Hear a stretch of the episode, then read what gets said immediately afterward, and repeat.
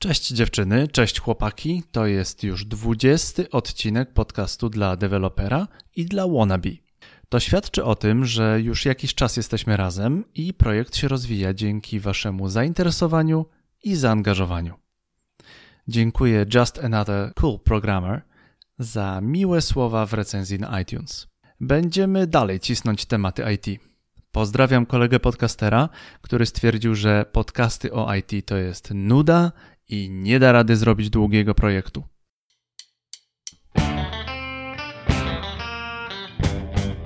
Aby uczcić ten mały jubileusz, postanowiłem zaprosić do rozmowy człowieka, który zrobił bardzo dużo, aby wyjaśnić świat IT osobom nietechnicznym.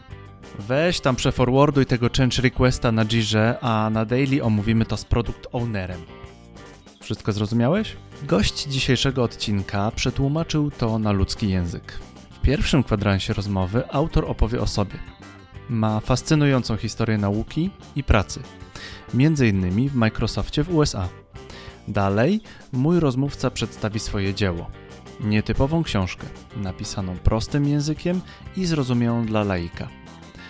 O projektach informatycznych, programowaniu, zarządzaniu, testowaniu, a w tle jest jeszcze romantyczna historia. Zostańcie z nami do końca. W ostatnich minutach tego podcastu ogłaszamy konkurs, w którym do wygrania jest książka autora. A teraz zapraszam do wysłuchania rozmowy z Pawłem Baszuro, autorem książki U mnie działa język branży IT.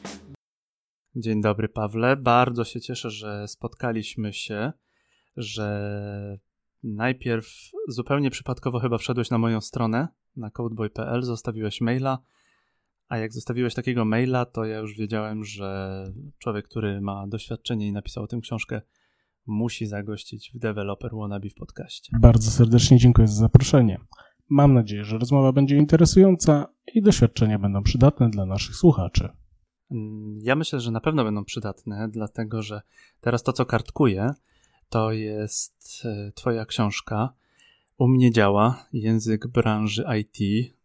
Wiesz, to jest jeszcze ciekawe, bo najpierw zauważyłem Twoje konto na Instagramie odnośnie tej książki, potem do mnie napisałeś. Mamy fajną okazję przekazać trochę informacji. Ty jesteś tutaj gwiazdą. Tutaj the floor is yours. Zaczynamy. Gdzie się uczyłeś? Jaki był Twój pierwszy komputer? O, mój pierwszy komputer. Bardzo ciekawe pytanie. To był 286. Troszeczkę z demobilu w drugiej połowie lat 90., gdzieś w okolicach roku 95 lub 6. Był to komputer, który wysłużył się z jednej z firm. Był to komputer używany w celach kadrowo-księgowych. Ciekawa maszyna, oryginalny IBM. Chyba jeden z pierwszych tego typu importów do Polski. Dysk chyba 20 MB. E, procesor 286, ale nie pamiętam ile RAMu.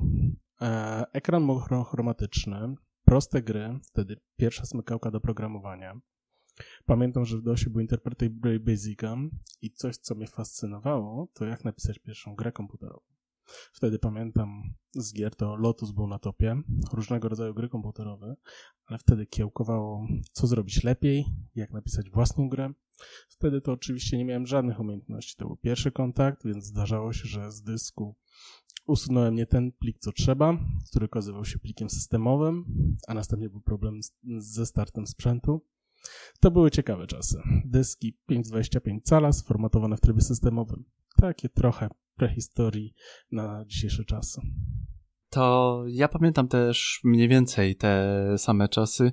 Pamiętam swój zachwyt, gdzie przeczytałem w jakimś bajtku chyba, że dana, że jeżeli ten zeszyt 16-kartkowy ma tyle a tyle bajtów, no to w tej dyskietce to się na przykład, nie wiem, 100 takich zeszytów zmieści. I to były po prostu niesamowite ilości danych. No wtedy jeszcze patrzyłem oczami naiwnego dzieciaka. Mimo wszystko byłem pod ogromnym wrażeniem tego, ile dyskietka ma pamięci.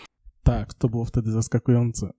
Pamiętam dyskietki, jak stopniowo wzrastała pojemność, a z drugiej strony nasze zapotrzebowanie. Pamiętam pierwsze dyskietki to miały chyba 720 kg.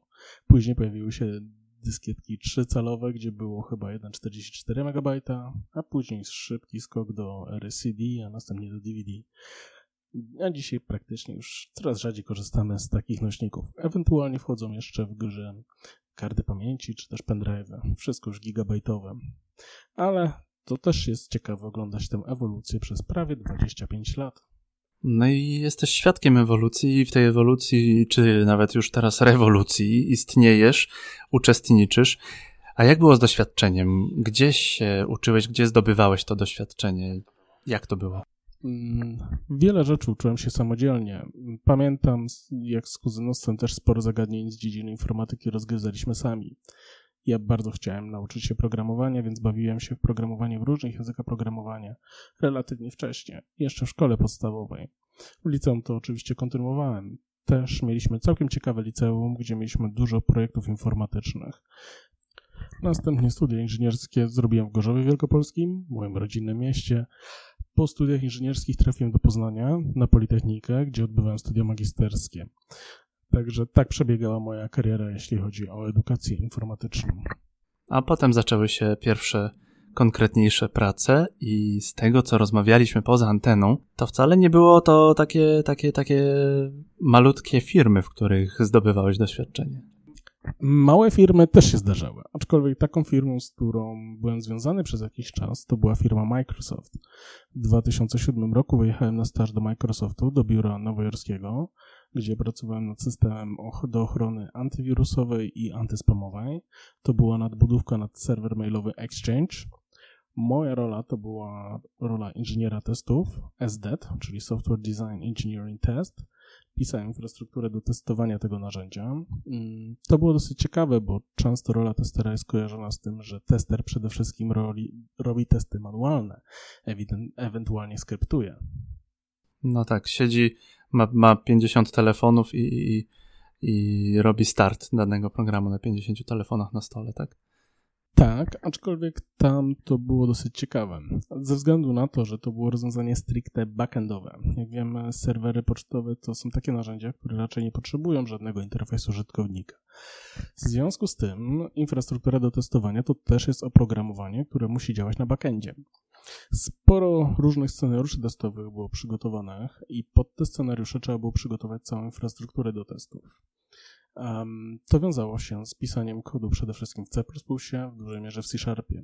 Było też takie narzędzie jak Spec Sharp. Um, to jest narzędzie do testowania w oparciu o modela, czyli Model Based Testing.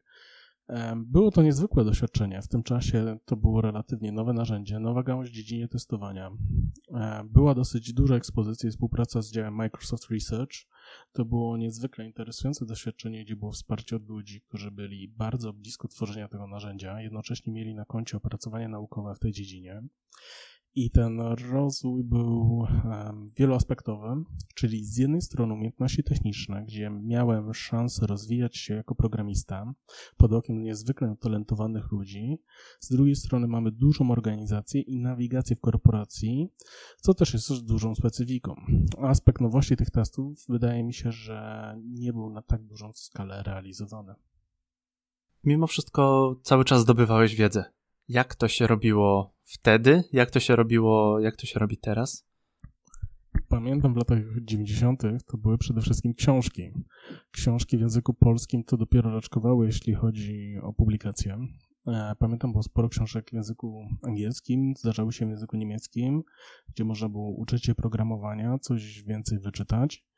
E, ten rynek książki IT w Polsce dopiero raczkował. No, nie było Stack Overflow, nie było GitHuba, gdzie można byłoby podglądać co, kto i jak pisze. Pamiętam ciekawe fragmenty kodu dystrybuowane na dyskietkach mm, w takim drugim obiegu.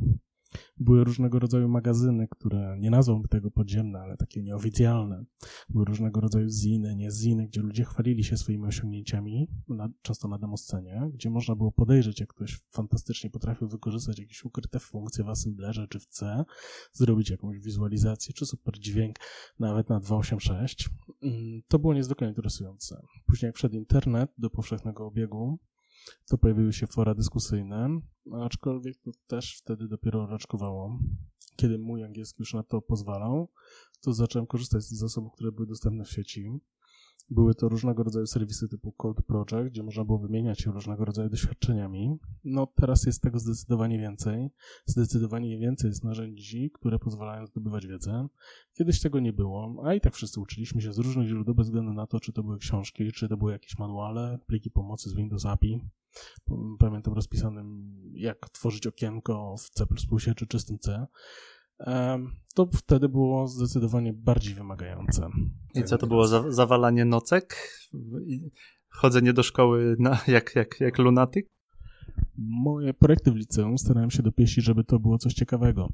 Z takich ciekawych rzeczy to pamiętam obsługę myszki w DOSie, jakieś fragmenty kodów Assemblera, które w pewnym momencie znałem już na pamięć, bo wpisywałem je w wielu programikach. Um, różne tryby graficzne. W pewnym czasie dużo czasu spędziłem w środowisku C++ Builder. Pewnie część osób pamięta falę popularności rozkwitu Delphi jako narzędzia programistycznego w połowie lat 90. na platformie Windows. Równolegle być może nieco mniej popularny był C++ Builder, który był moim podstawowym narzędziem do programowania przez bardzo, bardzo długi czas. Praktycznie jak zacząłem tym narzędziem bawić się w podstawówce, tak dopiero tak naprawdę na studia zarzuciłem to narzędzie i przesiadłem się wtedy na trochę bardziej współczesne narzędzia. Wtedy już był .NET na rynku. Rozpocząłem swoją przygodę z C-Sharpem, odrobinę w Javie, w technologiach javascriptowych. Także to wyewoluowało w innym kierunku. W C++, prawdę mówiąc, nie kodowałem komercyjnie ponad 10 lat, jak teraz się zastanowię. To było niezwykle ciekawe doświadczenie. Jedno z takich doświadczeń, które nas łączy, to jest to, że no, jesteśmy związani z Poznaniem, zarówno ty, jak i ja. I ja co prawda nie uczyłem się na Uniwersytecie Ekonomicznym, uczyłem się na Uniwersytecie Adama Mickiewicza, ale ty masz fajne doświadczenia pracy na uczelni i opieki nad kołem naukowym. Rozwiń proszę trochę ten temat. Tak, tak jak wspomniałem, przyjechałem do Poznania na studia magisterskie. Mm, po studiach magisterskich niemalże z dnia na dzień zatrudniłem się na uczelni. Dołączyłem do zespołu na Uniwersytecie Ekonomicznym w Poznaniu.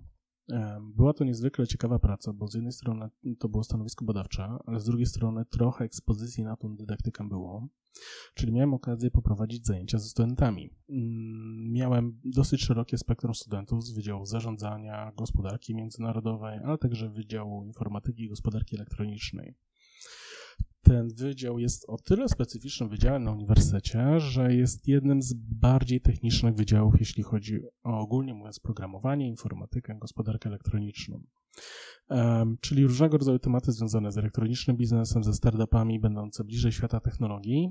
Um, teoretycznie to nie są osoby um, do bycia zagłębionymi w tematy techniczne, tak samo jak osoby po Politechnice ale coś, co było moim miłym zaskoczeniem, to okazało się, że jest grupa studentów, którzy rzeczywiście chcą nauczyć się więcej, um, chcą zgłębić swój zakres wiedzy, jeśli chodzi o programowanie, chcą nauczyć się programować. Mm, pamiętam, że kilka osób było zainteresowanych czy to tworzeniem oprogramowania, czy też aspektami związanymi z tworzeniem oprogramowania.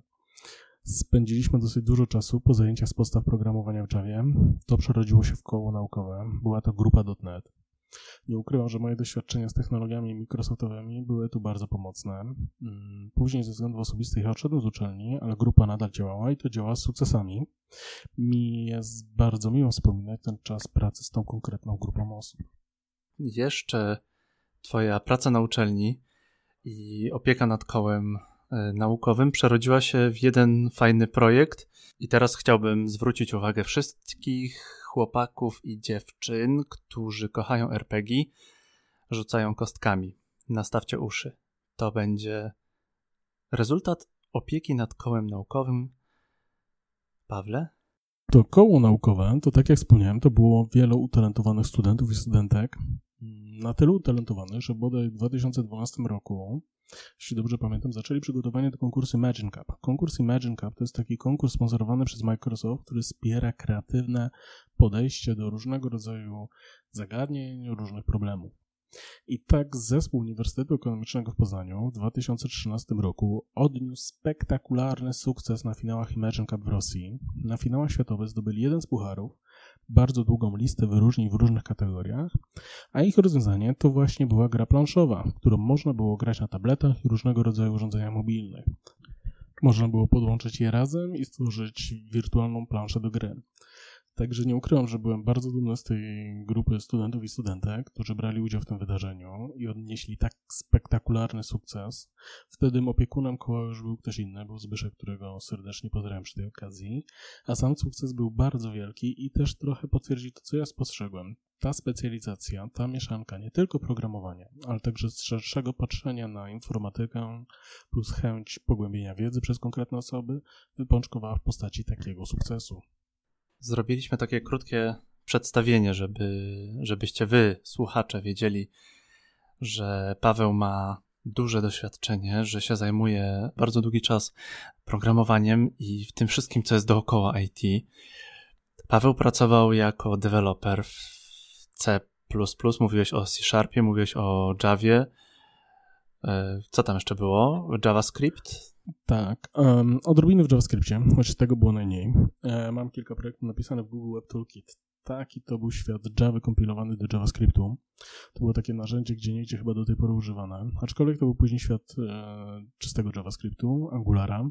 Trochę te tematy też liznąłem. Jeśli chodzi o aspekty techniczne, to miałem okazję przejść przez szereg technologii, głównie na Windowsie, ale w innych środowiskach także. Najwięcej zawodowo, jeśli chodzi o programowanie, to było spędzone w C Sharpie na platformie .NET. Mm, ostatnie projekty komercyjne, jakie mam na koncie, to były w .NET 4.5 i .NET Core 1.0. To były ostatnie projekty, które dawało mi się dotknąć z perspektywy dewelopera. To było kilka lat temu. Później moja rola ewoluowała do nieco innej pracy, nieco innych problemów i zagadnień. Mniej kodowałem, zajmowałem się innymi zagadnieniami w projektach informatycznych. I wtedy zaczęła kiełkować myśl o, o książce, o wyjaśnieniu, z czym to się wszystko je, te całe IT? To nie jest tak jednoznaczne, że zmiana roli od razu owocowała pomysłem na książkę. Pełniąc różne role, począwszy od programisty przez lida, który odpowiada za dostarczenie całego projektu dla docelowego klienta, uderzyło mnie wiele problemów powszechnie znanych i opisanych w literaturze.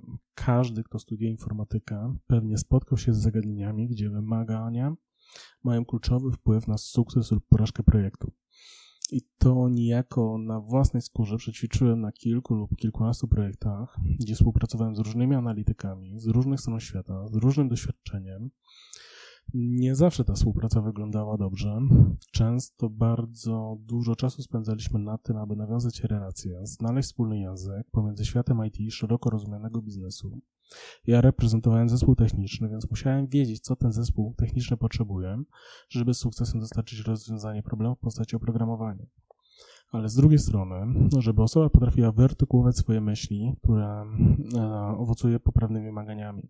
Oczywiście zmiany wymagania to jest chleb powszechny wielu, wielu projektów, ale sprzeczność wymagań, wymagania niepoprawne to była potężna bolączka wielu projektów, na których pracowałem.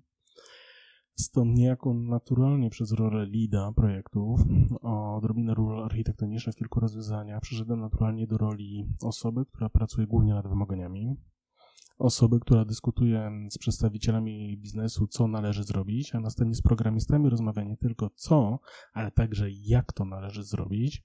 W związku z tym moja rola przeistoczyła się bardziej w rolę analityka, odrobinę analityka systemowego, biznesowego, taka mieszana rola, gdzie próbowałem zbalansować oczekiwania obu stron. Z jednej strony programistów, którzy oczekują jasnych, klarownych i poprawnych wymagań, a z drugiej strony przedstawicieli biznesu, do których wartość biznesowa będzie dostarczona. Nie ukrywam, że to były różne, czasem skomplikowane dyskusje, żeby wyartykułować jeden świat drugiemu.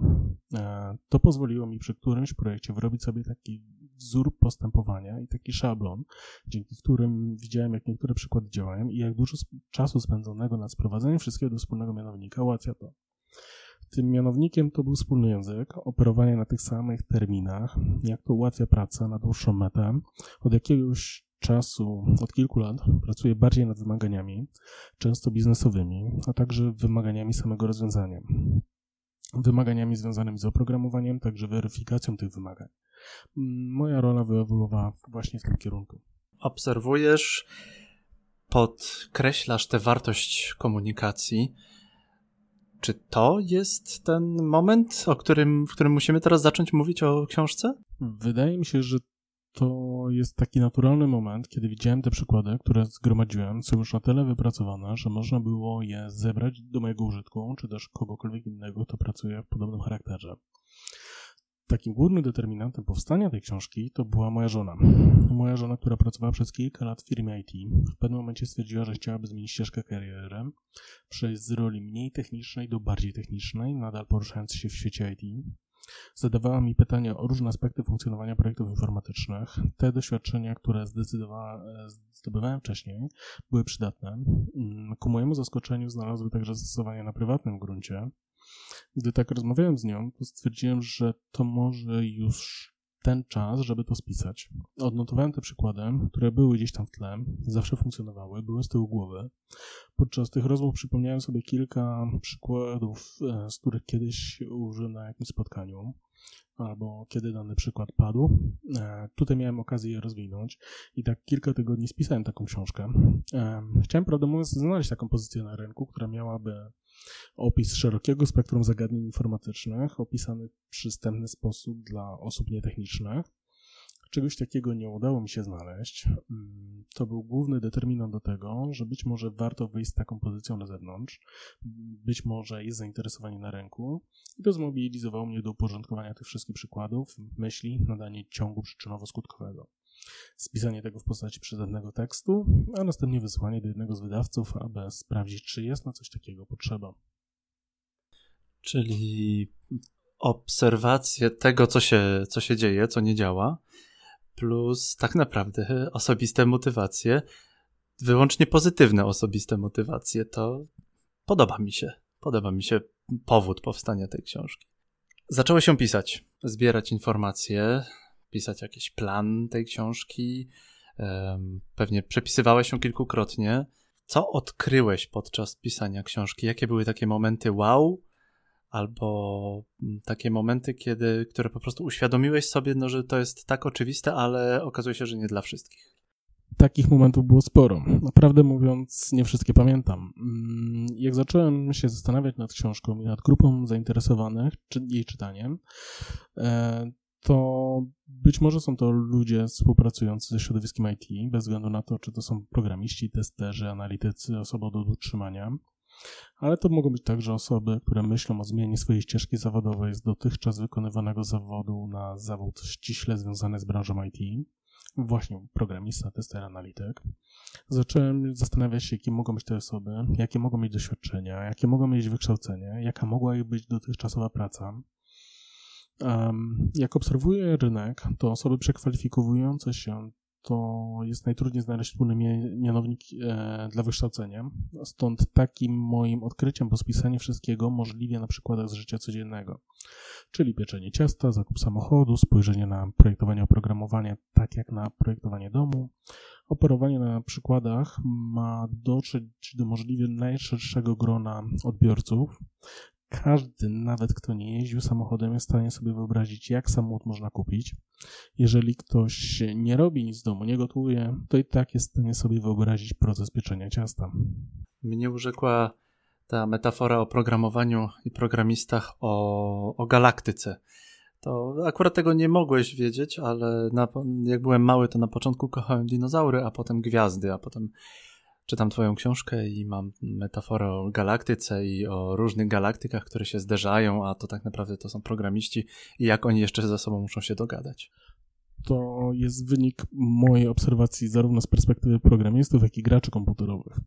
Są różnego rodzaju wojny plemienne, Xbox kontra PlayStation, wcześniej Atari kontra Amiga, gdzie takie wojenki są widoczne. Każda z technologii wiąże się z ekosystemem, który wymusza sposób myślenia i sposób postrzegania technologii. Jeśli chodzi o terminologię, jest tu bardzo dużo niuansów. Mm, to przykładem z tymi gwiazdami, to wydawało mi się, że to jest dobry sposób porównania ekosystemu do galaktyk. Jeden świat może nie wiedzieć o drugim świecie, choć jedna i druga osoba jest informatykiem, programistą, ale obie żyją we własnym świecie i niekoniecznie wiedzą, co dzieje się w innym obszarze wszechświata. Wróćmy do wymagań. Mówiłeś o wymaganiach, mówiłeś o tym, o komunikacji, to więc dlaczego same wymagania, to też o tym mówisz w książce, ale dlaczego same wymagania muszą być napisane w jasny sposób? Jak to, jak, co? No przecież piszę i trzeba napisać, trzeba je przeczytać, trzeba zrobić. Gdzie tutaj powstają problemy? Ciekawe pytanie. Mm, zdecydowanie wartość wymagań jest niedoceniona. Jeśli mamy małe projekty, to często nie powstaje dokumentacja projektowa, jak powstaje, to bardzo skrawkowa. Ludzie wymieniają się pomysłami, dyskutując je na żywo, co ma dużą wartość. Jak oprogramowanie ewoluuje, mm, jak rośnie, to w tym momencie zaczynają się różnego rodzaju problemy związane z utrzymaniem, z weryfikacją, czy jedna decyzja nie stoi w sprzeczności z inną, z podejmowaniem decyzji, czy dana funkcja ma sens od strony biznesowej, czy też technicznej. Są projekty, w których wymagania są pisane przez zespół analityków. Mamy przecież projekty pisane przez e, zespoły kilkudziesięciu, nawet kilkuset osobowa, e, jeśli chodzi o liczbę analityków. W takich projektach niezwykle łatwo powstanie wymagań błędnych czy też sprzecznych. E, jedna osoba wyartykułuje swoją myśl w jeden sposób, inna w całkowicie inny, co może doprowadzić do sprzeczności. Taki biedny programista, który siedzi na samym końcu i próbuje napisać kod, który spełnia te wymagania, ma przed sobą niezwykle trudne wyzwanie. Komu wierzyć? Który dokument wymagań wybrać? W małych organizacjach, w małym obszarze kodu takie problemy rzadziej zdarzają się, ale im większa organizacja, im bardziej skomplikowane oprogramowanie, im więcej osób zaangażowanych, tym jakość wymagań ma większe znaczenie i często ma kluczowe znaczenie. Podzielę się przykładem. Mm, kiedyś pracowałem nad dużym projektem e, dla polskiej instytucji. Mm, obszerna dokumentacja, świetnie przygotowana, wszystko pięknie, ładnie napisane. Dokument, ponad 100 stron dokumentacji funkcjonalnej tylko w dokumencie był jeden malutki przypis. Był bodajże na stronie 27, miał trzy linijki tekstu. W tym przypisie było doprecyzowanie wymagania, które wywracało całą architekturę do góry nogami. Takie sytuacje zdarzają się. Bez kompleksowego spojrzenia wprowadzanie poprawki po fakcie implementacji bywa niezwykle trudne i kosztowne. To kosztuje czasem dużo nerwów, bo terminy gonią. Jeśli nie zadresujemy wymagania we właściwy sposób we wczesnym stadium życia projektu, to później ktoś musi tę cenę zapłacić. Zazwyczaj płacą ją programiści i testerzy, którzy pracują bardzo długie godziny przed wydaniem produkcyjnym publicznym. To jest trudny problem w kontekście zarządzania ludźmi, utrzymania ich motywacji, a także rozwoju programowania jako produktu w dłuższym czasie. Często jest tak, że jak jest duże wydanie produkcyjne, wszyscy są zadowoleni, a później spływają usterki, bugi, błędy i defekty. Trzeba je poprawiać. Poprawki wiążą się z wróceniem do wymagań. Jeśli kod powstawał szybko, to być może nie jest najlepszy sposób napisany, nie jest wystarczający sposób pokryty testami e, i ten koszt utrzymania wzrasta. Wiesz, ja jeszcze jak, jak czytałem tę książkę, to zauważyłem, że piszesz takim dosyć, dosyć prostym językiem, pomijając już fakt, że że używasz metafor, żeby wytłumaczyć, jak to, jak to działa, albo żeby przynajmniej, nie wiem, grunt przygotować na to, to e, podoba mi się też język napisania tej książki, bo mm, używasz trochę zaklęć, ale to nie jest jakiś żargon, to nie jest jakiś taki ciężki język, który no, brzmi bardziej jak czary mary abracadabra. Nie ukrywam, że chciałem to jak najbardziej uprościć. Chciałem, żeby ta książka była przystępna przede wszystkim dla osób nietechnicznych. Osoby techniczne znajdą szereg literatury, która jest dedykowana dla nich. Czy ktoś jest studentem informatyki, czy rozwija się zawodowo w jakiejś konkretnej dziedzinie, to książek w języku polskim, a tym bardziej w języku angielskim jest multum. Brakuje książek, które mm, pozwalałyby zrozumieć technikalia i zajrzeć pod pokrywkę tego dekielka, co tam się dzieje, co się gotuje w tej informatycznej zupie, co w tej zupie pływa i co z czym się je. Mm, także to miało być jak największe ułatwieniem. Takie też są moje ogólne obserwacje z życia codziennego, że nie zawsze ta informatyka w szkole dobrze wygląda. Osoby, które kończą szkołę podstawową, gimnazjalną czy też licealną, nie wiedzą tak naprawdę jak działa komputer, co to jest ta magiczna skrzynka, co tam się dzieje w środku.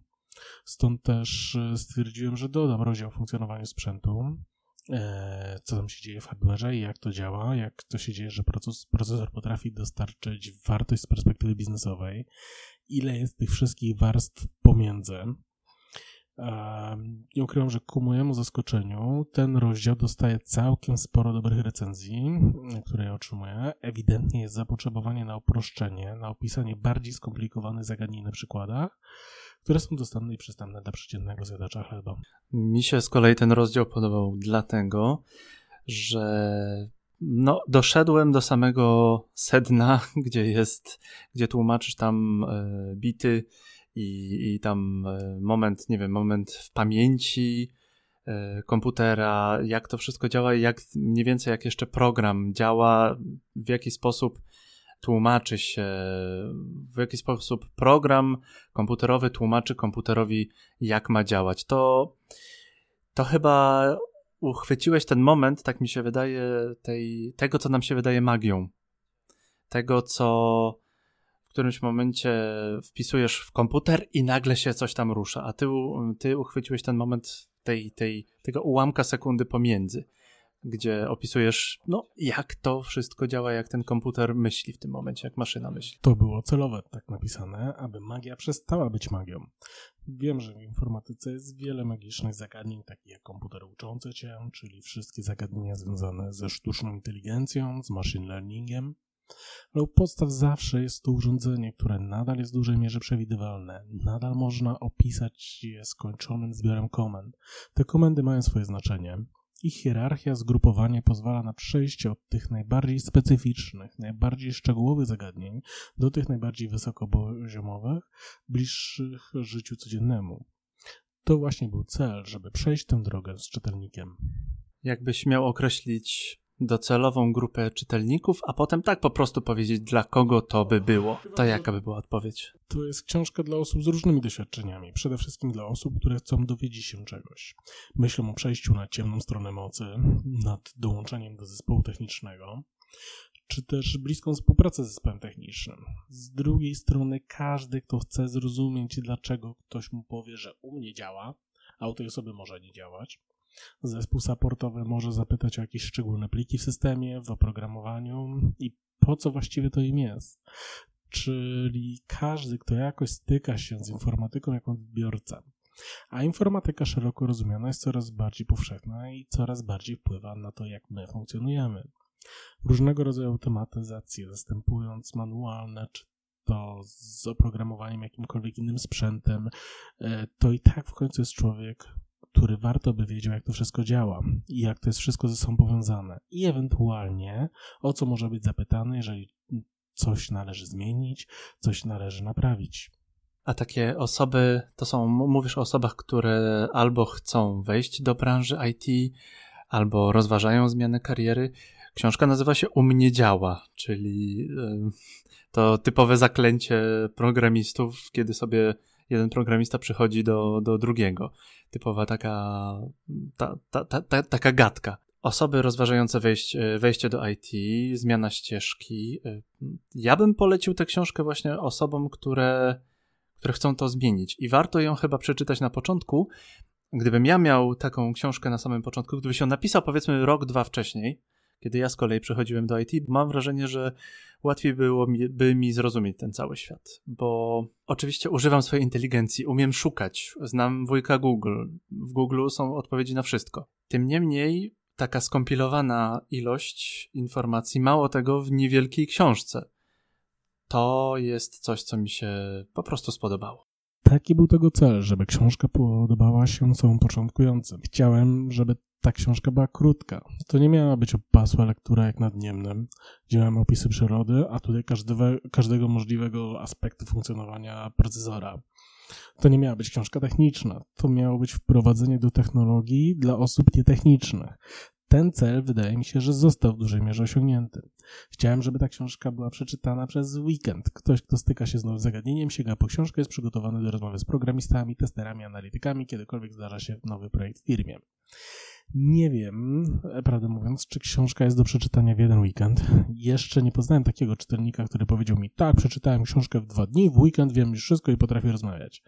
Wydaje mi się, że tego akurat celu nie udało mi się osiągnąć, aczkolwiek szereg zagadnień opisanych do tego stopnia, żeby wiedzieć, co się kryje pod danym terminem, bez zdawania się zbytnie szczegóły, które nie są istotne do zrozumienia procesu. Ten cel także udało się osiągnąć. Ja mogę powiedzieć, że jestem jednym z czytelników tej książki. Ja tę książkę przeczytałem dwa razy przez weekend, bo jechałem do, jechałem pociągiem, dwie i pół godziny. mniej więcej i po prostu wsiadłem, otworzyłem książkę. Nie jest to y, lektura taka typu Harry Potter, gdzie po prostu się leje e, wspaniale, idzie ta, ta akcja. To jest lektura, która troszkę wymaga skupienia, ale ja z kolei już od początku roku mam takie, takie postanowienie, że noszę przy sobie notatnik i robiłem notatki z twojej książki jeszcze do tego, żeby mniej więcej pamiętać, a jak na drugi dzień z kolei wracałem, to przeglądałem jeszcze raz tę książkę i okazało się, że przeczytałem ją zupełnie jeszcze raz. Odczucia są bardzo dobre, odczucia są świetne, odczucia moje polegają na tym, że no, powtórka matką nauki. Ja to wszystko wiem, a potem się okazało, że tak naprawdę nie wiem wszystkiego. Że pokazałeś mi inne aspekty.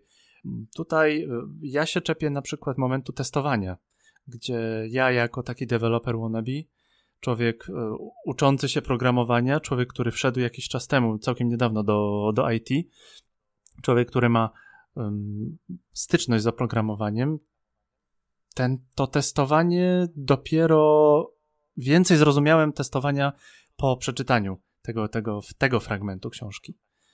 O skramie wiedziałem, o mniej więcej o programowaniu, o frontendzie, backendzie, no umiem to rozróżnić. Testowanie. To jest to, co ja bym powiedział, że to jest to, ten smaczek w tej książce. Ha, niezwykle miło mi poznać osobę, która tak szybko przyswoiła tę książkę. Jeszcze takiej osoby nie poznałem. Um, testowanie, być może ze względu na moje osobiste doświadczenie, jest mi bardzo bliskie. Stąd wydaje mi się, że ten rozdział jest najbardziej dopracowany i z największą liczbą doświadczeń byłem w stanie się podzielić, opisać je. Wymagania od strony analizy biznesowej starałem się, żeby trzymały ten sam poziom i też niosły taką wartość. Tutaj akcenty są trochę inaczej rozłożone, jeśli chodzi o te dwa rozdziały. Teraz ja skorzystam z okazji i zapytam, co jeszcze udało Ci się poza testowaniem odnaleźć w książce. Hmm, musiałbym szybko w notatki spojrzeć. Wiem, wiem, wiem, wiem, wiem. Moment, gdzie zrobiłeś cykl powstawania programowania. Jak yy, mówiłeś o zagniataniu ciasta, o dodawaniu składników, tam jest taki fajny diagram, w którym y, opracowujesz, jak to, jak, jak, jak wychodzą projekty informatyczne, w którym opisujesz. To jest, chyba rozdział się nazywa projekty informatyczne, tam około 50 strony, z tego co pamiętam. Tam porównujesz ten proces po prostu pieczenia ciasta z, z wytwarzaniem oprogramowania. To mi dosyć dużo uświadomiło. No, wiem, że nic nie wiem, po pierwsze, ale po drugie, im więcej wiem, tym mi się lepiej robi, tym e, bardziej mi się horyzonty e, rozszerzają. Czy ten moment, jak porównujesz samochód osobowy, mówisz o, o, tej, o tych klasach, notacjach, to mnie rozwinęło. Tak może powiem. To mnie rozwinęło w ten sposób, że jakby liznąłem coś jeszcze poza tym wąskim, to, poza tą wąską specjalizacją, w której się, się bawię w JavaScript. Y, to jest dobra robota. Miło mi to usłyszeć. To miał być taki przewodnik dla początkującego w IT, żeby pokazać to, co jest na horyzoncie, jakie są zabawki w tej skrzynce z narzędziami w typowych projektach informatycznych, biznesowych. Nie techniczny, bo nie wchodziłem tutaj w aspekty związane z hardwarem, z informatyką przemysłową. Żeby pokazać to, co jest dostępne, że jest dostępne to, to i to, tego używamy w tym momencie, tego w innym. Jeżeli czytelniku drogi chcesz rozwijać się więcej, to są te kierunki, to są te słowa klucze, po wpisaniu których w Google wyskoczą kolejne hasła, które pozwolą rozszerzyć wiedzę w tym zakresie. Niezwykle miło mi otrzymywać takie sprzężenie zwrotne, co czytelnicy dostaną. Prawdę mówiąc, różnego rodzaju osoby zwracają się do mnie bezpośrednio, piszą do mnie mail albo na Facebooku które piszą, czytałem książkę, spodobało mi się to, to i to. Czasem są to znajomi albo znajomi znajomi, wracają do mnie bezpośrednio. W tym momencie jest to dla, także dla mnie duże rozszerzenie horyzontu. Czasem notatki na przyszłość, co można byłoby lepiej napisać. Tutaj pojawiają się grupy odbiorców tej książki, o których ja, prawdę mówiąc, nie myślałem na początku. Jakie to są grupy? Powiem Ci, że takimi grupami, o których ja pisząc tę książkę w ogóle nie myślałem, okazuje się, że jest zainteresowanie w tej dziedzinie, to są rekruterzy IT i prawnicy. I tak zaczynając od tych rekruterów, coś, co jedna z moich koleżanek, która otrzymała egzemplarz ode mnie, powiedziała mi, że jest to świetna lektura, która e, dla, dla osób, które wchodzą w, do świata rekrutacji i nagle wchodzą na odcinek skomplikowanych, trudnych, wymagających rekrutacji programistów. Programistów często bardzo wąskich technologii. Programiści, którzy są specyficzni jako grupa zawodowa, a z drugiej strony też taka osoba, która nie ma wiedzy, doświadczenia, często zdarza się, że balansuje na bardzo wąskiej linie. Bez takiej pomocy w przeprowadzeniu przez wszystkie terminy, o których jest tu mowa, e, o których jest mowa też w ofercie czy w oczekiwaniach zespołu poszukującego programisty, jest trudniej sukcesem zrealizować to zadanie. E, ja sam od czasu do czasu jeszcze otrzymuję zapytania od rekruterów na LinkedInie, gdzie jest zapytanie, że tutaj tutaj oferta jest taka i taka, technologie takie i takie, czy byłbyś zainteresowany spotkać się i porozmawiać. Raz, że na co dzień już nie koduję. Jeszcze sporo pamiętam, ale już na co dzień nie koduję. Czasem zdarza się, że wychwycę oczywiste błędy w ofertach. Coś, co dla człowieka ze środowiska IT jest jasne, typu Java i JavaScript. No i pomyłka jest dyskwalifikująca. Zdecydowanie to jest ten poziom FOPA, po którym jest trudno z rekruterem nawiązać kontakt wielu programistów. Tych aspektów jest zdecydowanie więcej. Dla osób niezwiązanych z branżą, powiedzmy sobie szczerze, Scrum, Agile, Kanban czy Angular brzmią tak samo obco jak nazwy Pokémonów. Miejmy też taką perspektywę, że osoby, które nie są w tym naszym świadku, niekoniecznie muszą to wszystko zrozumieć. Także na bazie spotkań z nimi ci właśnie rekruterzy okazuje się, że potrzebują czegoś takiego, żeby zrozumieć niuanse pomiędzy hurtowniami danych a bazami danych. To i to, to jest jakiś SQL Server czy Oracle pod maską, ale dlaczego jest to rozróżnienie? Dlaczego jedni programiści, bazodanowcy preferują jedno rozwiązanie, a drudzy drugie? Jakie są te niuanse? Także tutaj z rekrutacjami jest niezwykle dużo zagadnień. Jeszcze mi się przypomniała jedna rzecz, która mnie zainteresowała i, i zachwyciłem się tak naprawdę tym, że wreszcie mi to wytłumaczono. Data Lake. Mówiłeś o tym, o jeziorze danych. Wyjaśniałeś sposób pracy nad, nad tymi danymi, o spływaniu tych, tych danych i o tych danych takich właśnie w jeziorze, z których trzeba wyłowić je. To jest jedna rzecz, która, która również bardzo mnie zainteresowała, bo nie docierało. Ja wiedziałem, co to jest, ale to do mnie po prostu nie docierało. To czasami, czasami tak bywa, no nie wiem, mama dziecku mówi, a dopiero potem jak koledzy coś tam, nie wiem, jakoś pokażą to w praktyce, to, to dopiero dochodzi. Odnośnie rekruterów, to myślę, że tutaj masz taką szansę trochę odczarować stereotyp rekrutera, który dzwoni i myli JavaScript z Javą i, i no, y, jest pewien stereotyp rekrutera, który no, niekoniecznie ogarnia. To prawda. Sam nie tak dawno byłem na jednym ze spotkań z branżą rekruterów w IT. E, ta branża ewoluuje tak, że osoby rekrutujące do projektów informatycznych profesjonalizują się, specjalizują się w tej konkretnej rekrutacji.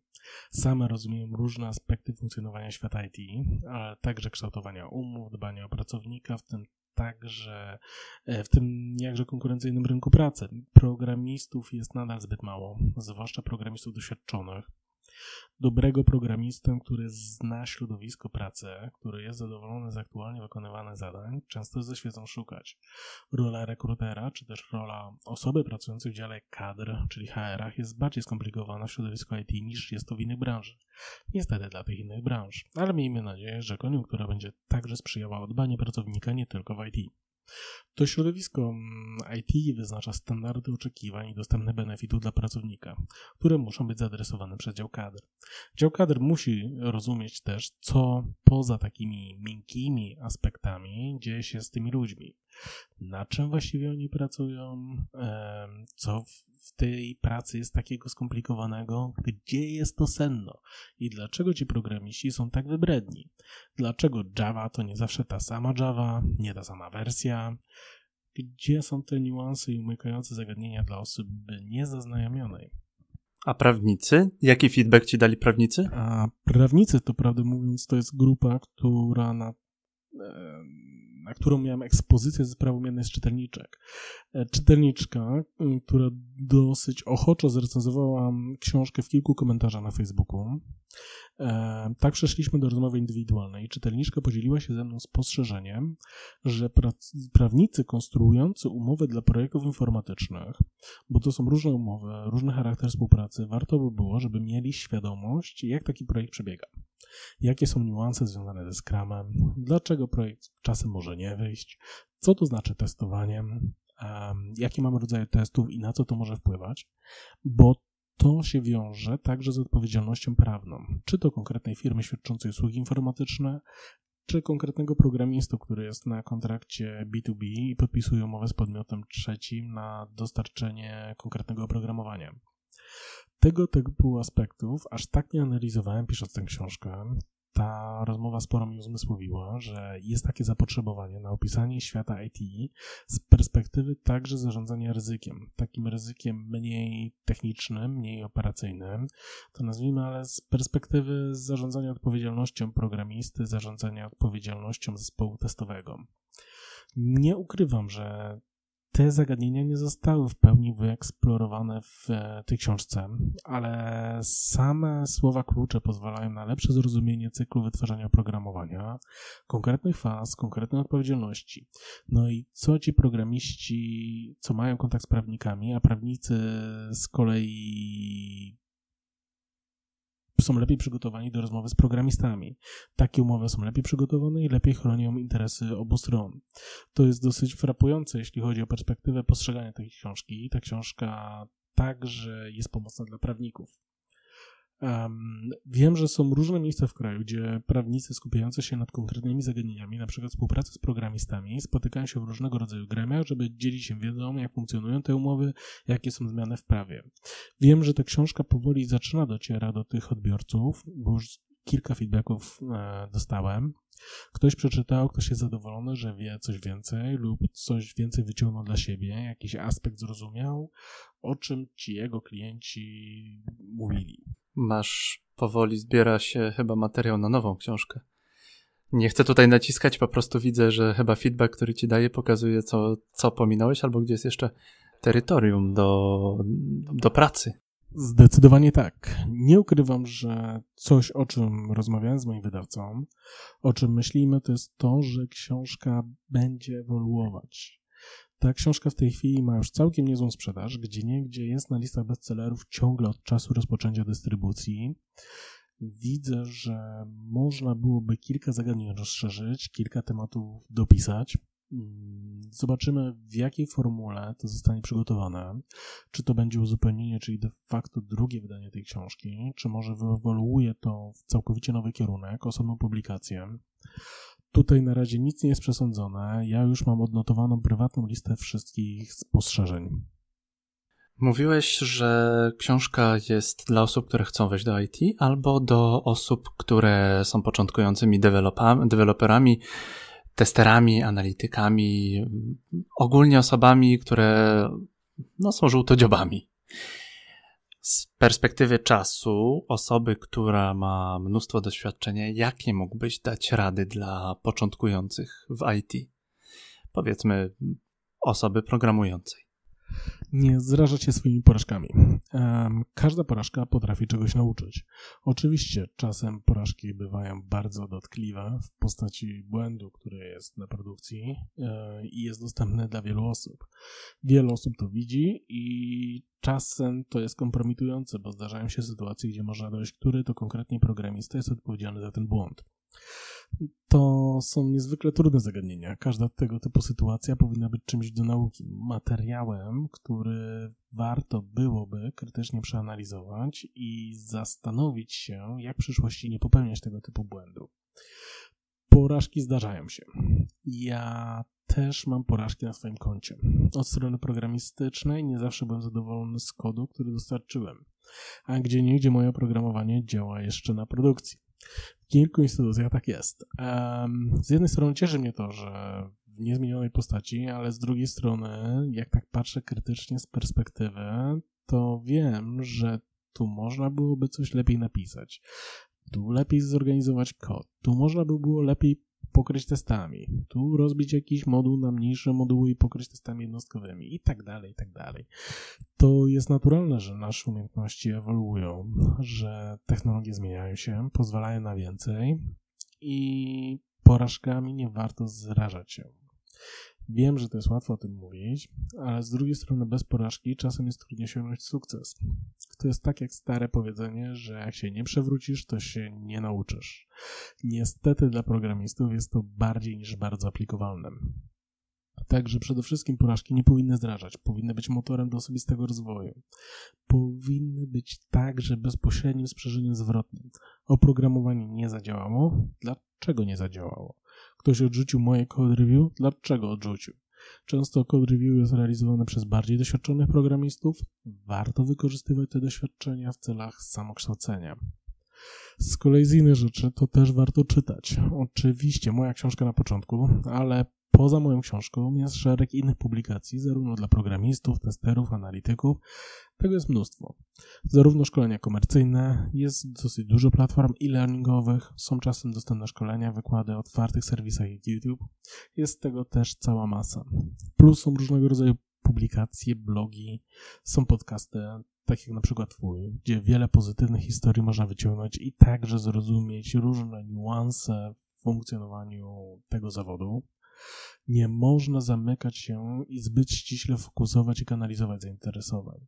Z jednej strony specjalizacja jest dobra i czasem jest wymagana, ale z drugiej strony warto wiedzieć, co się dzieje obok. Jakie są inne umiejętności, których oczekuje się od programisty danych technologii. E, od testera czy od analityka. To nie są takie silosy. Ten świat informatyki też ewoluuje. Coraz więcej osób jest wyeksponowanych na język zapytań baz danych, jest wyeksponowanych na modelowanie procesów biznesowych. Coś, co kiedyś robili tylko i wyłącznie programiści, dziś ta technologia coraz bardziej schodzi pod strzechem. Coraz e, ważniejszy jest aspekt takiego digital literacy, czyli umiejętności posługiwania się technologią, żeby osiągnąć swój cel. Mm, w pracy to może być prze, przełożone jak przetworzenie jakiegoś dużego zbioru danych, automatyzacja jakiejś manualnej czynności, przepisywania danych z jednego systemu do drugiego. Gdzie niegdzie to się zdarza, ale coraz częściej jest zastępowane przez roboty, które potrafią odczytywać stronę internetową, ekran innego systemu, często bardzo starego systemu i przepisać to do nowszego bez interwencji człowieka. Człowiek jest tylko człowiek to tylko nadzoruje i na koniec dnia sprawdza, czy liczba rekordów po jednej i po drugiej stronie zgadza się, czy te liczby pasują do siebie, czy nie. Konkretne wartości są sprawdzane.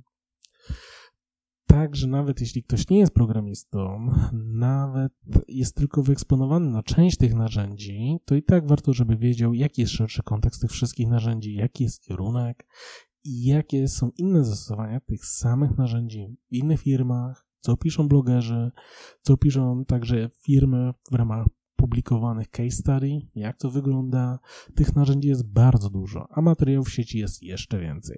Warto wiedzieć, co z czym się je, jak z tego korzystać. E, warto czytać, rozwijać się, bo nigdy nie wiadomo, co się przyda.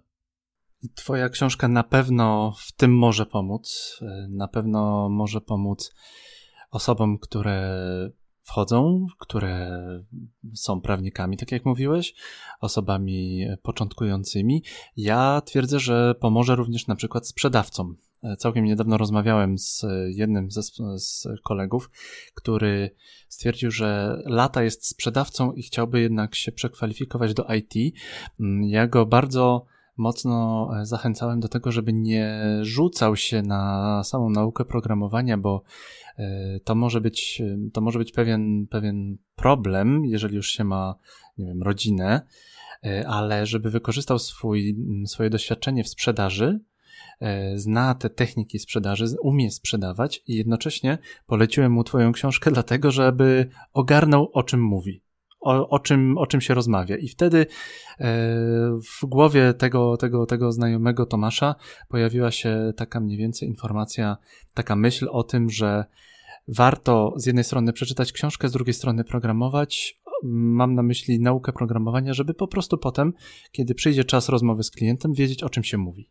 Jak najbardziej jest to dobra wskazówka. Dziękuję za polecenie mojej książki. Pewnie jest dużo innych materiałów, które będą pomocne. A wydaje mi się, że ta książka będzie takim dobrym początkiem do kolejnej rozmowy z nim. Także pozdrowienia dla Tomasza. pozdrowienia dla Tomasza. Mamy książkę w konkursie. Konkurs, w którym do wygrania będzie książka Pawła Baszuro, U mnie działa, język branży IT proszę słuchaczy, którzy chcieliby przeczytać tę książkę, o nagranie krótkiej wypowiedzi na temat ich historii wejścia do IT, tych e, różnych e, powodów wejścia do IT, takich momentów przełomowych w IT, mm, od momentu wejścia albo do momentu wejścia. Najciekawsze wypowiedzi włączę do podcastu, a Paweł nagrodzi te wypowiedzi książką, z dedykacją. Być może ktoś już przeczytał tę książkę, być może ktoś powie, że ta książka spowodowała to i to. Czekamy na Wasze wypowiedzi do końca września 2019 roku. Bardzo Wam dziękujemy za Wasz czas i za Wasze uszy. Czekamy na Wasze wypowiedzi odnośnie tego, jak Wy wchodziliście do IT. Gościem podcastu Developer Wannabe był Paweł Baszuro Człowiek z ogromnym doświadczeniem w IT, autor książki U mnie działa, język branży IT.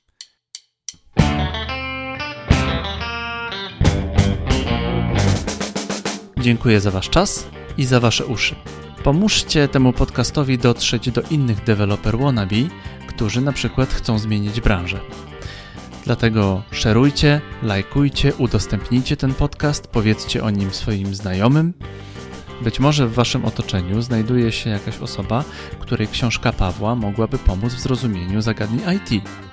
Dlatego pomóżcie tej osobie, nagrajcie fajną odpowiedź na nasze pytanie o swojej drodze do IT, przyślijcie do mnie codeboy.codeboy.pl, ewentualnie jędrzej.paulus.gmail.com. Najciekawsze odpowiedzi nagrodzimy książką. Bardzo Wam dziękuję. Do usłyszenia.